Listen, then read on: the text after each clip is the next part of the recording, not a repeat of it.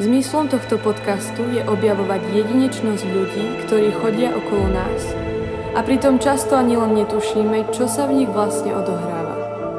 Ak budeme predpokladať, že osoba, ktorú práve počúvame, vie niečo, čo my nie, môže sa nám cez jej rozprávanie prihovoriť samotný Boh. Verím, že každý z nás nesie niečo špeciálne.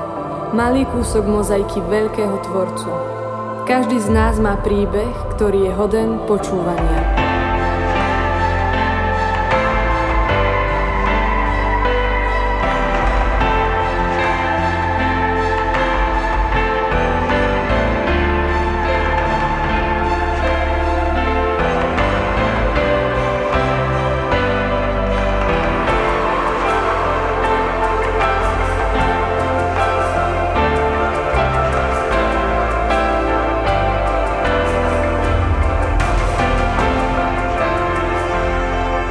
Vítajte pri počúvaní podcastu spoločenstva PR. Ahojte kamaráti, vítam vás pri ďalšom dieli PR podcastu. Dnes budem robiť rozhovor s uh, mojim veľmi dobrým kamarátom, s ktorým sa poznám už uh, dlhé roky. Je to tak, uh, taktiež manžel mojej najlepšej kamarátky a uh, iným Robert Kokoška. Takže, Ďakujem. Robo, vítam ťa v PR podcaste. Nám to už vlastne uh, nevyšlo raz, už sme sa raz chceli rozprávať, ale nejako sme sa nedohodli, to sa stáva.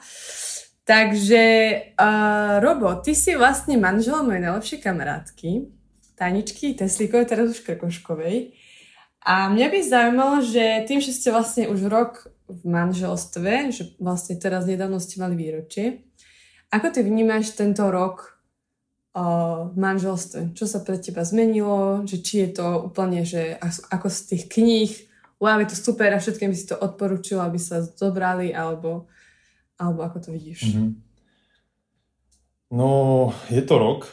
A zaujímavé je to, že to je vlastne taký koronový rok a vlastne sme si to tak nejako naplánovali, že sme mali svadbu počas korony a teda so všetkým, čo tá korona priniesla. Mm-hmm. A určite to nebolo tak, ako som si to predstavoval. To na rovinu poviem, že všetky predstavy jednoducho neboli... No a aké ani, si mal predstavy? Nemôžem ani povedať, že som nejaké predstavy mal, ale skôr išlo o to, že a, ako keby som si neuvedomoval naplno, že môj život sa, sa zmení mm-hmm. natoľko. A, bol som v takomto ideále toho, že bude to skvelé v tom, že budeme s manželkou spolu tráviť ešte viac času mm-hmm. a, a že sa veľa takých praktických vecí zmení, ale ako keby veľmi rýchlo som pochopil, že, že to bude taká škola. Tým, mm-hmm. že ja mhm. som veľký, veľký individualista a mám rád napríklad svoj, svoj osobný čas alebo jednoducho taký, taký svoj program a harmonogram, tak veľmi rýchlo som si potreboval uvedomiť, že že to tak nebude už fungovať, že mm-hmm. už sme dvaja a že už kráčame spolu dvaja a, mm-hmm. a ten harmonogram bude iný a že sa budeme musieť vo veľa veciach prispôsobovať a, a keby tvoriť, tvoriť si ten život spolu. Mm-hmm. Takže to je taká, taká škola, ktorá je pre mňa náročná, je to poviem tak na rovinu, to pre mňa mm-hmm. náročné, ale zároveň som veľmi vďačný za to aj, aj ako manželku mám, mm-hmm. že, že často ma chápe v týchto veciach a ona je v tom trochu podobná, takže mm. toto sme sa tak našli. A to je nebezpečné, nie? Je to, akože v niečom je to veľmi nebezpečné, lebo často sa to tak nestretne. A, mm. Ale inak, inak asi je to lepšie, ako, ako mm. je to iné, keď to už človek žije, ako keď si to len predstavuje. Mm. No a aké je to byť manželom počas korony? My, a síce ty si vlastne zažil manželstvo iba v korune. Áno, áno, áno. A že, že ako si to ty možno prežil, alebo aj s Taničkou tú korunu v manželstve? Uh, popravde ja asi horšie. Ja som bol uh-huh. asi mhm. ten horší partner počas tohto obdobia, keďže uh, boli obdobia, kedy sme museli byť zavretí a uh-huh. museli sme dodržiavať e, niektoré opatrenia uh-huh. a, uh-huh. a ja som ako keby taká dosť impulzívna povaha uh-huh. s takým, s takým citom na takú vlastnú slobodu. To mm-hmm. znamená, že ako náhle som ja pocitoval, že mám robiť niečo, čo, s čím som e, nesúhlasil, alebo mm-hmm. respektíve čo mne nedávalo zmysel, tak som dokázal byť veľmi taký prchký a hnevlivý. Mm-hmm, A ona vždy stála v tých takých prvých líniách toho môjho hnevu. A, mm, to tak býva. Takže, a tak to je asi typické pre nás. Že... Mm. To tak tie manželky a manželia asi. Nie sú takéto zranenia. A mňa by zaujímalo, že ty si pre mňa známy ako muž modlitby. Ja si ťa pamätám, ako dlhé roky ty si, podľa mňa si prešiel takými mnohými štádiami v modlitbe. Je to tak? To pravda? Snáď áno, len teraz neviem, či vždy dopredu, alebo dopredu, dozadu, dopredu, dozadu. uh, no mňa by zaujímalo, že ako sa možno zmenil tvoj rituál v modlitbe uh, po tom, čo si sa oženil. Mm-hmm. Či sa nastala u teba nejaká zmena, alebo, alebo ani nie ako je to veľký kompliment počuť takéto niečo, že ma niekto takto vníma. Uh, ja som to vždy mal také zvláštne, ja som sa vždy považoval za taký hybrid, lebo už keby od svojho obrátenia ja som veľmi inklinoval k niektorým druhom modlitby. Hej. A boli obdobia, kedy som bol taký, viac som inklinoval k modlitbe chvál, mm-hmm potom som zase inklinoval k liturgickej modlitbe. Potom e, to bola napríklad modlitba rúženca alebo celkovo nejaká kontemplatívna modlitba. Potom zase boli obdobia, kedy som mojou hlavnou modlitbou bolo modliť sa Svete písmo a tak ďalej. Čiže ja sa v tom považujem za takého hybrida, že nikdy som nemal vyslovene jeden štýl modlitby, mm-hmm. ktorý by som preferoval. A ja to tak považujem, že to je také niečo zácne na tej, na tej viere, ktorú máme, katolíckej obzvlášť, že, že je to skutočne univerzálne. Že ako keby je mnoho, mnoho tradícií, mnoho prameňov, ku ktorým ty môžeš prísť.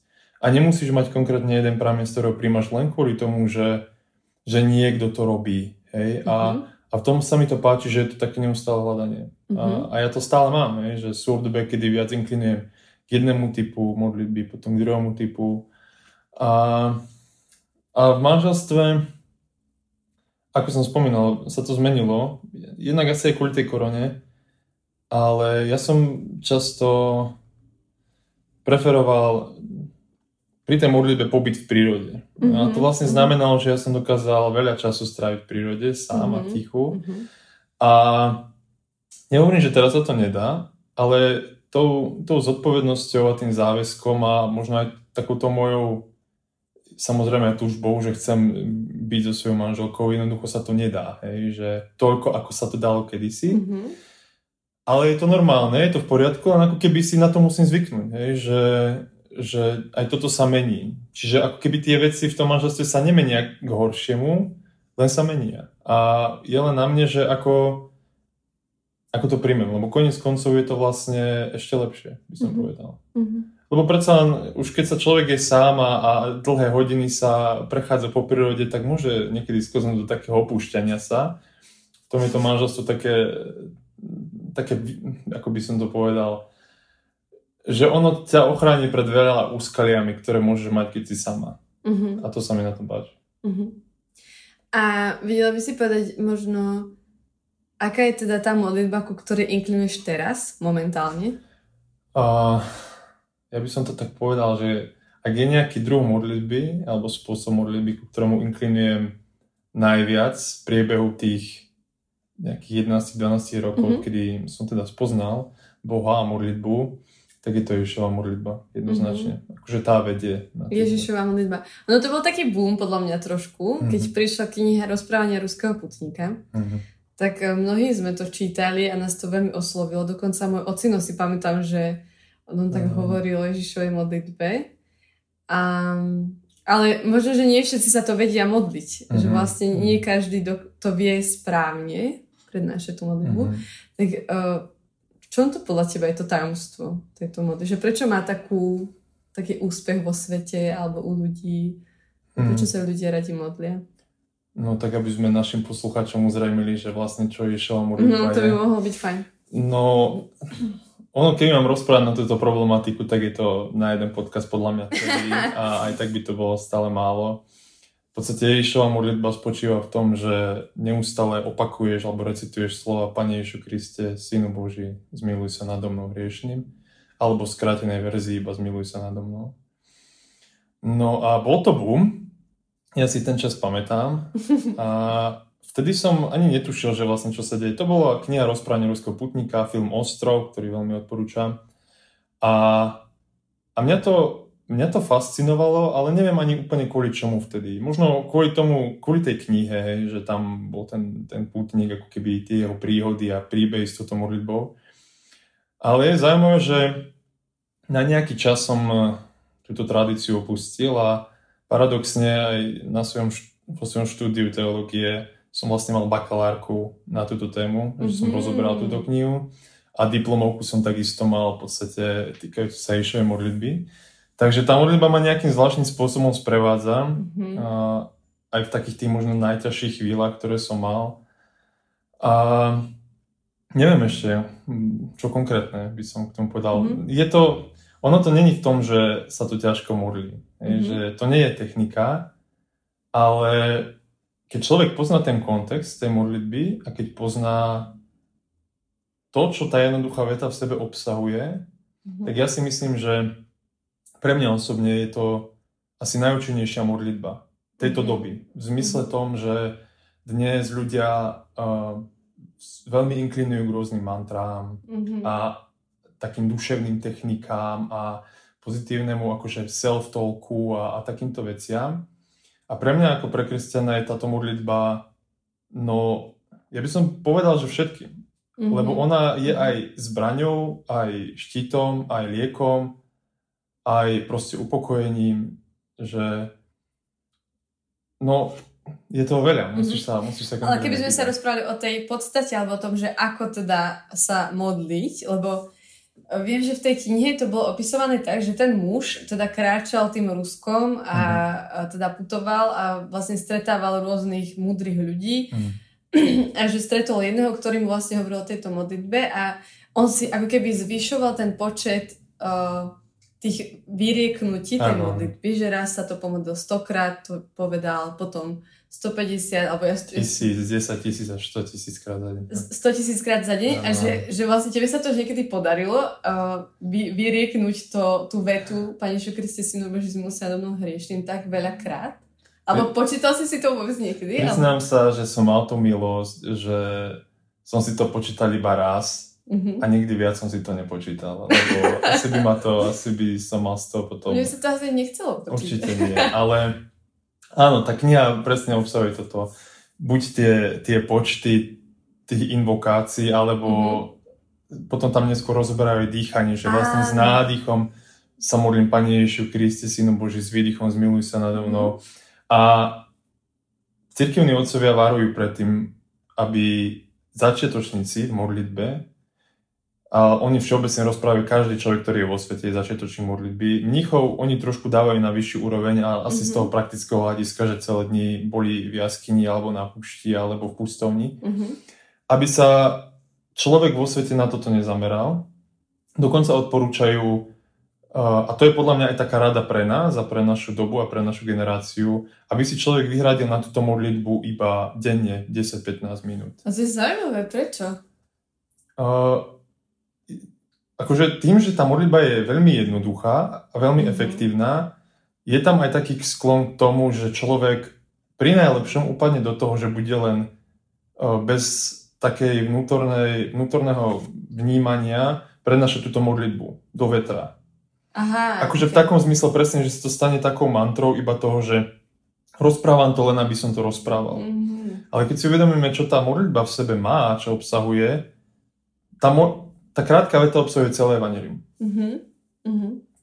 Pane Ježišu Kriste, Synu Boží, ty vlastne ako človek vyznávaš, mm-hmm. že veríš Krista, že veríš to, že je Boh a že veríš tomu, že, že On vládne na tvojim životom. V zmysle, že má moc ti pomôcť, ťa zachrániť, mm-hmm. byť ti blízko.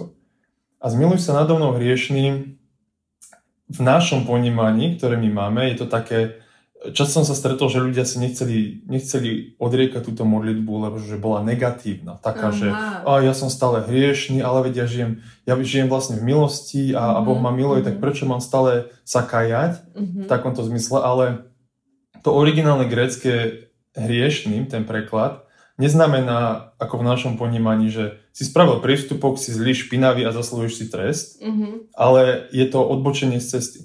Mm-hmm tá, tá hamartia, ten grecký preklad je vlastne, že odpúzni Bože, lebo som zišiel z cesty. Mm-hmm. Odpúzni Bože, lebo nejdem správnym smerom. Mm-hmm. Alebo odpúzni Bože, lebo zrejme neviem, čo mám robiť a potrebujem tvoju pomoc. Mm-hmm. Dokonca uh, tá, akože už niekedy, niekedy tie preklady trošku naťahovali, ale bol tam aj taký preklad, že to znamená aj v tom Kyrie eleison, že, že to je v takom zmysle, že Bože, buď mi blízko, Bože, uzdrav ma, mm-hmm. daruj mi svojho ducha. Mm-hmm. Čiže pre mňa tá modlitba obsahuje všetko, čo má mať. Je tam chvála, je tam prozba o odpustenie, je tam prozba o milosrdenstvo a je tam vlastne to, to vyjadrenie, že, mm-hmm. že boh, je, boh je môjim pánom. No a prečo sa ju potom nemodliť uh, tak, ako to teda ten mních sa modlil, že od rána do noci, vlastne ja mám pocit, že tá, ten jeho zámer bol ustavičná modlitba. Mm-hmm. Že on vlastne chcel naučiť svoje srdce, aby tú vetu odriekal ako keby samé. Automaticky, áno. Tak prečo vlastne ty tvrdíš, že Stačí 15 minút denne. Mm. To netvrdím ja iba, a cirkevní otcovia, ale mne sa to tak overilo, mm-hmm. že ke, keby sa dokážeme 15 minút denne, každé ráno 15 minút plne sústrediť a vyriekať túto modlitbu, odriekať, mm-hmm. tak si myslím, že naše životy by boli úplne iné. Mm-hmm. A to je podľa mňa tá porucha dnešnej doby, že my chceme strašne rýchlo, strašne veľa. Mm-hmm. A to je napríklad, a však možno k tomuto sa dostaneme, napríklad s chudnutím. Mm-hmm. Niekto chce schudnúť 10 kg za mesiac alebo za dva. Dá sa to radikálne? Dá. Väčšina ľudí to nedokáže, lebo je to príliš drastická zmena. Mm-hmm. A keby som tomu človeku povedal, že môžeš schudnúť 10 kg za rok, a s tým, že nebude tam žiadny jojo efekt, že to nenaberieš späť, ale že to proste zvládne, že, že necelé kilo za mesiac, hej, mm-hmm. tak ten človek by si potom pochopil, že áno, nemusí si hneď na začiatku toľko odriekať, nemusí pre, akože prísť také drastické zmene. A tak je to aj s modlitbou, že my máme tendenciu tie, to zmýšľanie dnešnej doby prinášať do svojho duchovného života. Ale ja mám 28 rokov za chvíľu a dožijem sa možno 50, 60, možno 70, možno 80. Mám celý život pred sebou. A ja sa radšej budem modliť denne 15 minút, mm-hmm. ako keby som sa mal teraz týždeň modliť 10 hodín, a potom sa nemodliť vôbec. Chápeš, čo som povedal? A rozumiem, mhm, že vlastne byť konštantný v modlitbe. Hej, že mať, ako Vytvoriť keď... si návyk. Tak, tak, mm-hmm. tak. Že toto je keby beh na dle trate a hovorím, radšej sa budem modliť 30 rokov denne 15 minút, mm-hmm. ako sa mhm. modliť rok v kuse a potom poviem tak, že byť z toho unavený, vyčerpaný, že, mm-hmm. že ono, keď si človek zoberie, že modlitba je niekedy dosť náročná záležitosť. Mm-hmm. A hlavne v dnešnej dobe, keď naše hlavy stále pracujú, mm-hmm. že máme veľa podnetov, mhm. neskutočne mm-hmm. mnoho podnetov. A preto hovorím, že keď niekto dokáže na 15 minút si sadnúť, byť prítomný mm-hmm. a byť mhm. tam s Bohom, tak to je veľká vec. No a nemal by to potom podľa teba ten človek zvyšovať ten čas po, po čase? Ano. Keby v tej modlitbe, lebo predsa len, keď si predstavím, že deň má 24 hodín a ja by som Bohu venovala iba 15 minút, mm tak sa mi to zdá, že svojej milovanej osobe, svojmu manželovi, ako keby keby mi mm. 15 minút, tak mám pocit, že to manželstvo skrachuje. Teda možno, možno nie. Hey, akože áno, máš to pravdu a to vlastne aj cirkevní otcovia potom odporúčajú. Mm-hmm. Ale ako keby mať, ja som to myslel v takom mysle, že má tých 15 minút mm-hmm. a keď človek nejakú dobu, týždeň, dva, hej, samozrejme, že môže choď pristupovať na liturgiu, môže sa modliť Sveté písmo. Ja hovorím o tejto konkrétnej Rozumiem, modlitbe, rozumiem. Aha. Že žiadne rátačky a žiadne také, že koľkokrát to poviem. Uh-huh. Po tých 15 minútach a potom ako tá modlitba, čo začne robiť v človeku, tak ono ti to veľmi automaticky k tej modlitbe budeš inklinovať. Ja si pamätám zo svojho života, že ja keď som mal na toto presne vyhradený čas a modlil som sa tú modlitbu, tak po dvoch, troch dňoch ma tá modlitba takým spôsobom upokojovala, mm-hmm. že som ju vyhľadával. Mm-hmm. A v podstate teraz mám také podobné obdobie, že mm-hmm. nejakým zázrakom znova mám extrémnu chuť sa modliť mm-hmm. to, týmto spôsobom mm-hmm. a vyslovene vyhľadávam mm-hmm. tie časy, kedy môžem tú modlitbu odriekať. Mm-hmm. Lebo čo mi ona taká efektívna je to, že ona ťa neskutočne dokáže upokojiť. Mm-hmm. Ty vlastne sa sústredíš na to, že, že vzývaš Ježišovo meno, mm-hmm. hej, mhm. ktoré má moc. Ty, vži, ty vzývaš, ako keby pozývaš Boha do toho chaosu, ktorý ty máš.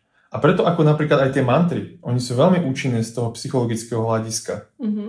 Že oni ten šum, čo máš v hlave, dokážu upokojiť. A to mm-hmm. isté išlo modlitba o to viac, mm-hmm. že my z toho nášho kresťanského hľadiska to vnímame mm-hmm. ešte aj ako, ako rozhovor s osobou. Mm-hmm. Takže ja si myslím, a preto aj hovorím, že ono je to takým liekom na, na dnešnú dobu, aj pre, a nielen pre nejakých skúsených kresťanov alebo katolíkov, že jednoducho pre, pre každého kresťana mm-hmm. je táto modlitba ako keby dostačujúca. Mm-hmm. V zmysle, že nehovorím, že teraz sa iným spôsobom nebudem modliť, alebo že nebudem osobne sa rozprávať mm-hmm. s Bohom, ale keby mm-hmm. má v sebe strašne veľa. Mm-hmm.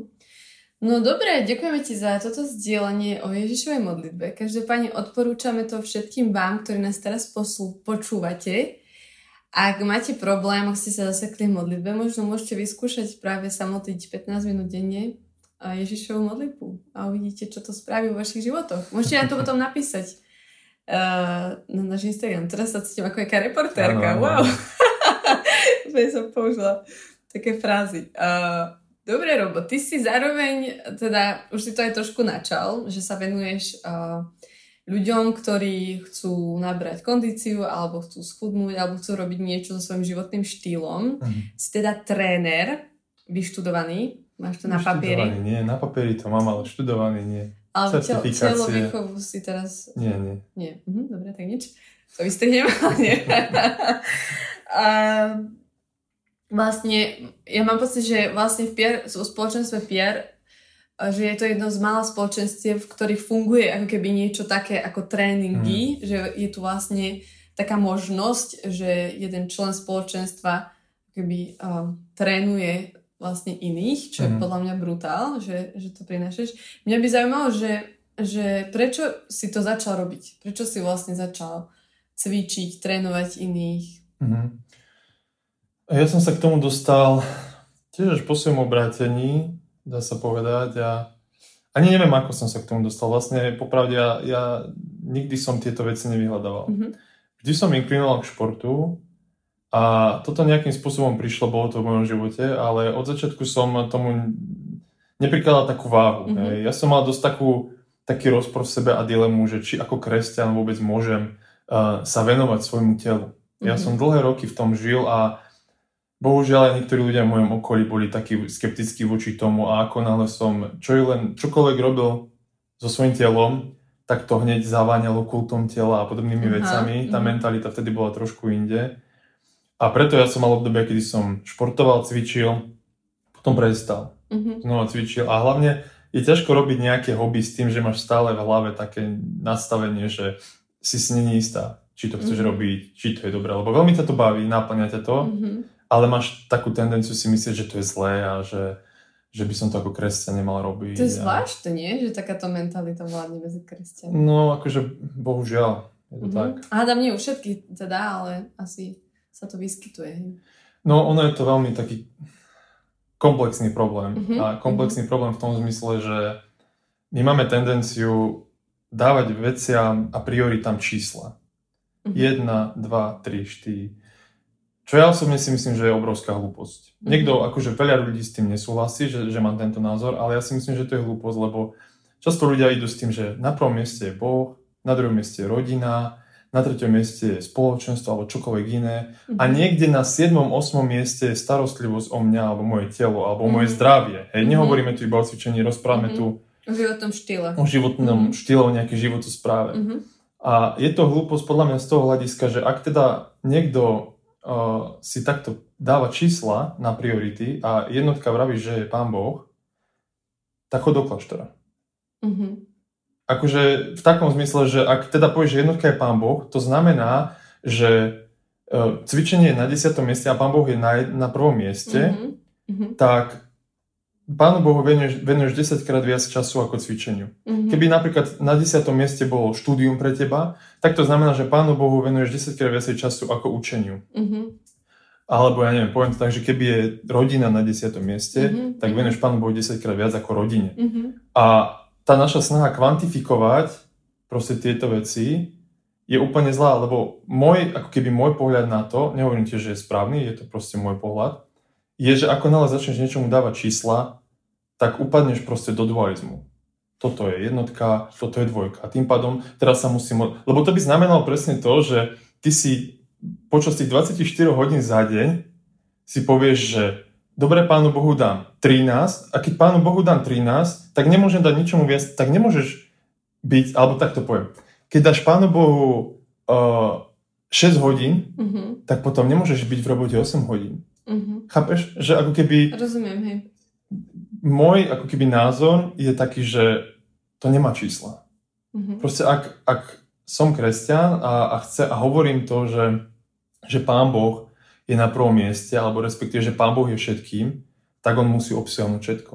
V zmysle takom, že ak ja nie som uh, doma s manželkou a, a není tam Pán Boh, tak je to o ničom. Ak ja cvičím a není tam Pán Boh, je to o ničom. Ak som v práci a není tam Pán Boh, je to o ničom. Aha, Som kresťan, Mhm. ktorý vykonáva prioritu číslo 2, 3, 4, 5, 6 a keď nevykonávam tieto priority 2, 3, 4, 5, 6, tak vykonávam prioritu číslo 1, čo je Pán Boh. Chápeš, že Mhm. keby ono je to všetko spojené. Mhm, ja tomu rozumiem, že vlastne ty chceš povedať, že Boh je všetko vo všetkom.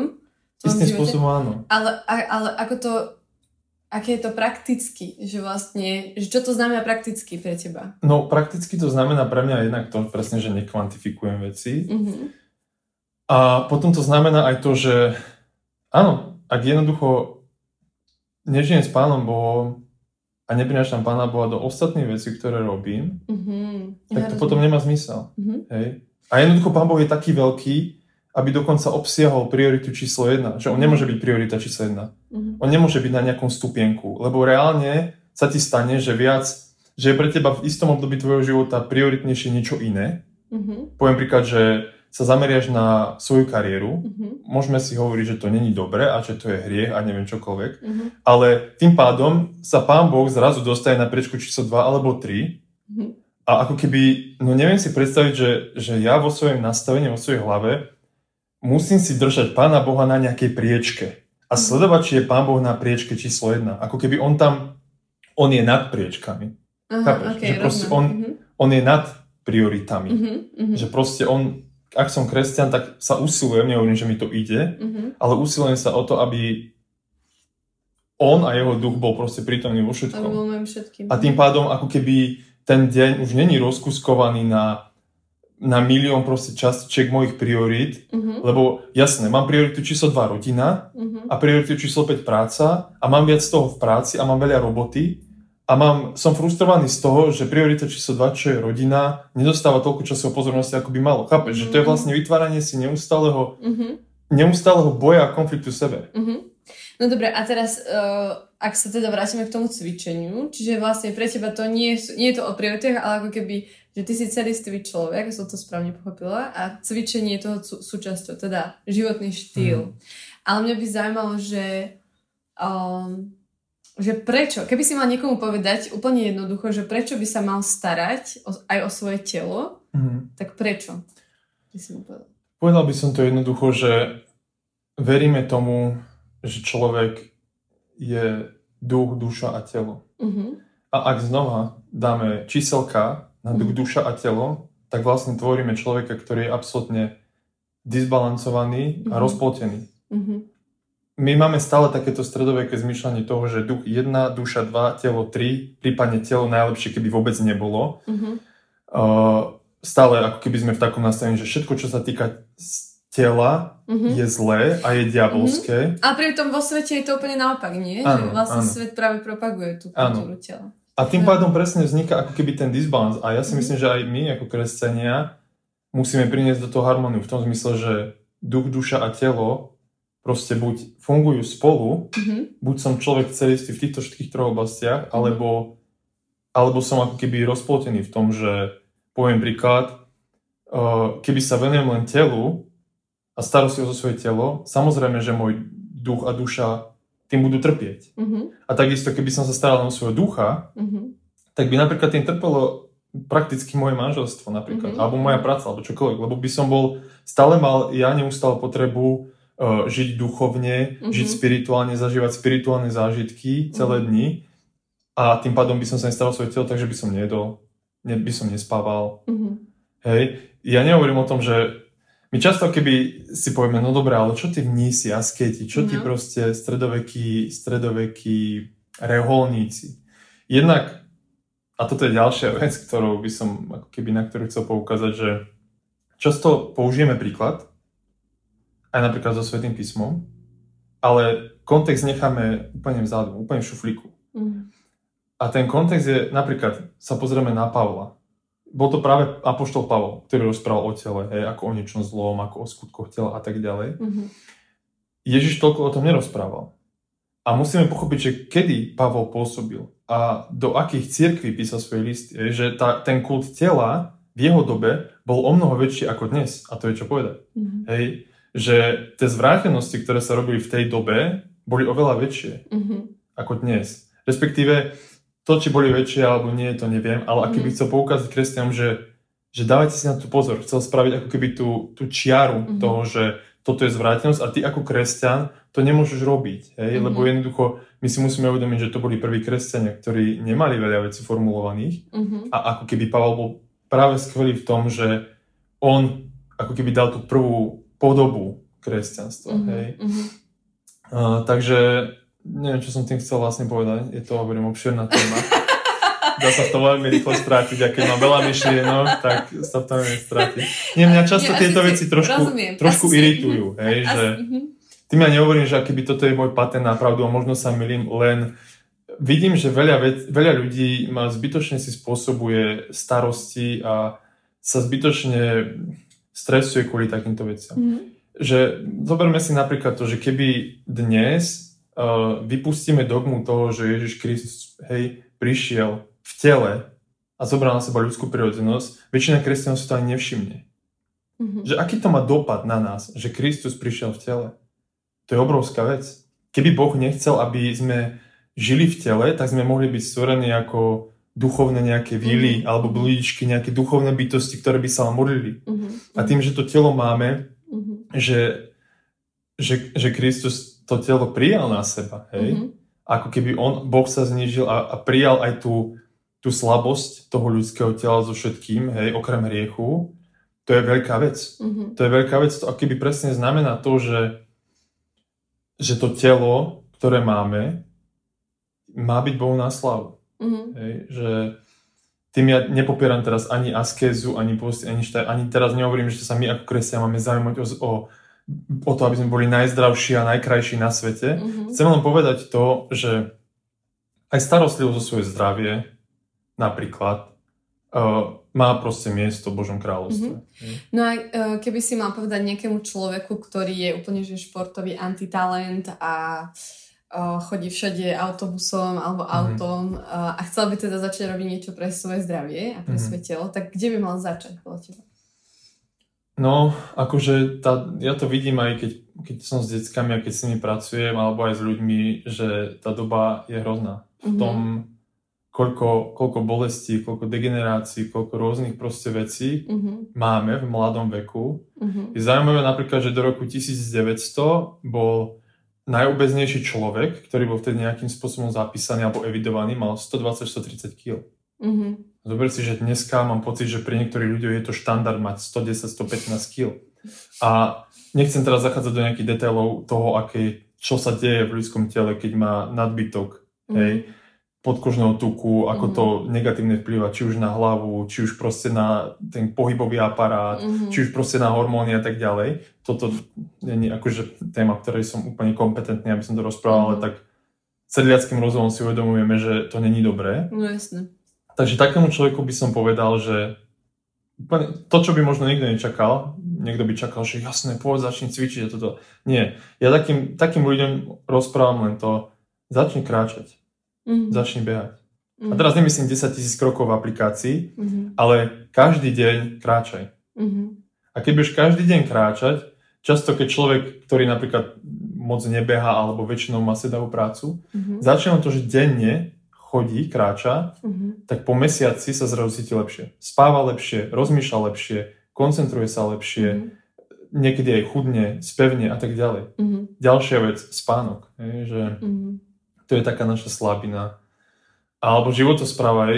Ja tiež nie som akýby úplne kompetentný rozprávať do toho, kto čo je, ale jednoducho ono človek už sedliackým rozumom vie niekedy, že aj tvoje telo ti hovorí, keď niečo ješ, hej, ja neviem, každý deň jedávaš na večeru klobásu s cibulou a s niečím, ono je to fajn, je to dobré, raz za často dať, ale často, neviem, či to ty máš alebo zažívaš, že dáš si nejakú potravinu a tvoje telo ti hovorí, že ti to nechutí. Mm-hmm. A nemyslím len tak akože chuťovo, ale že ti to nerobí dobre. Že mm-hmm. si to jedlo dáš a asi nepoužiteľná. Je, je ti ťažko. Tak, tak, uh-huh, tak. Uh-huh. Hej, a takýchto signálov máme cez deň veľa, uh-huh. že sa necítime dobre. A podľa mňa aj to, ako sa dnes cítime cez deň, aký sme, ja neviem, unavení, uh, deprimovaní a tak ďalej, že ono to není normálny stav. Uh-huh.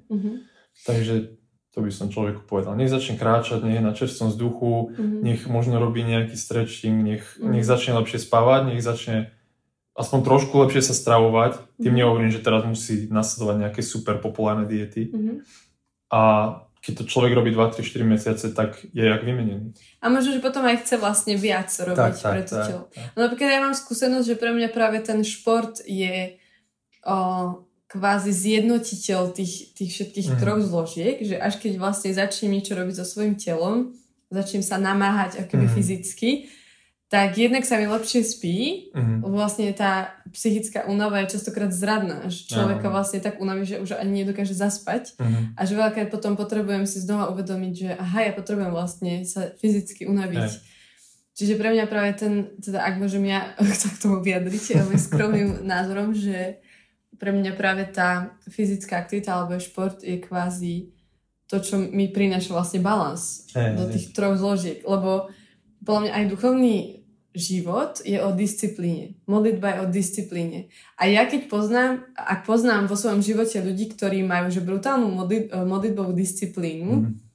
tak sú to ľudia, ktorí boli športovci alebo sú športovci. Mm. Proste drvivá väčšina ľudí, o ktorých hovorím, že wow, toto sú ľudia, ktorí chcem nasledovať modlitbe, mm. lebo mhm. naozaj sa modlia pravidelne, tak sú to ľudia, ktorí proste zažili tréningy, ktorí proste museli skoro vstávať, lebo proste chodili behať, alebo proste zažili, hej, tvrdé športy, nejaké mm-hmm. proste tie.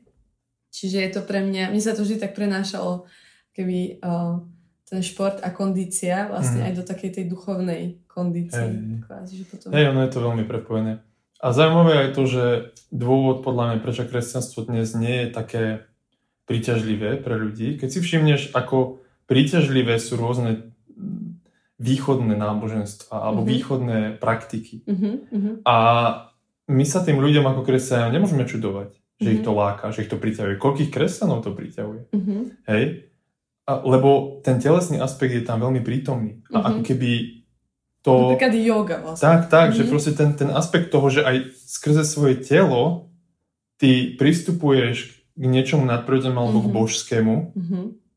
je tam veľmi prítomný a je tam kladený na to dôraz. Mm-hmm. A ako keby nenájdeš tam presne to rozdeľovanie a oddelovanie. A to je, myslím, niečo, v čom sme my ako kresťania trošku pozačie, alebo sme v tom zaostali. Či už to bolo to proste scholastikou alebo stredovekým obdobím, že to telo jednoducho bolo demonizované. Mm-hmm. Takže tie veci spolu veľmi súvisia. Je taký zaujímavý príbeh, ako svätý Serafim Sárovský, čo bol vlastne pustovník z Ukrajiny, uh, rozprával, že najedol si sa do sitosti, ideš sa modliť a čakáš, že sa ti Boh zjaví. Mm-hmm. Hej? To je veľmi taká múdra vec, že s plným bruchom hej, sa ti mm-hmm. ťažko modli. A to sú čisto biologické veci, alebo mm-hmm. také, že, že už len to, ako si sádneš tej modlitbe, ako dýchaš. Mm-hmm. Všimni si, že často cez deň my sme v takom štádiu alebo takom nastavení, že, že strašne rýchlo dýchaš. Mm-hmm. Hej, asi nekľudná, nepokojná. A nemáš z čoho. Mm-hmm. A potom ideš to rýchlo zahnať, nejaký ten nepokoj a, a ideš na, na sociálne siete, tam scrolluješ tvoja hlava ide na 1500%, mm-hmm. lebo má proste toľko podnetov, mm-hmm. čo v minulosti ľudia mali za 30 rokov, ty máš za 10 minút. Mm-hmm. A, a potom si sadneš do modlitby a myslíš si, že zrazu instantne luskneš prstom a asi v hlbokej kontemplácii.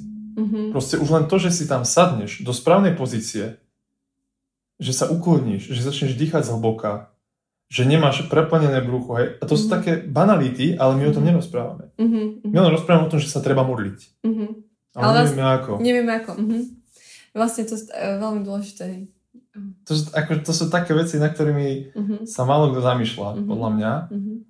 A my to vždy tak necháme na Boha, že však jasne, Boh príde, mm-hmm. Boh k nám bude mm-hmm. rozprávať, mm-hmm. boh, boh tam bude prítomný, však On tam bude prítomný, ale otázka je, či tam my vieme byť prítomní. Mm-hmm lebo naše telo celý deň funguje úplne inak. Mm-hmm. Takže...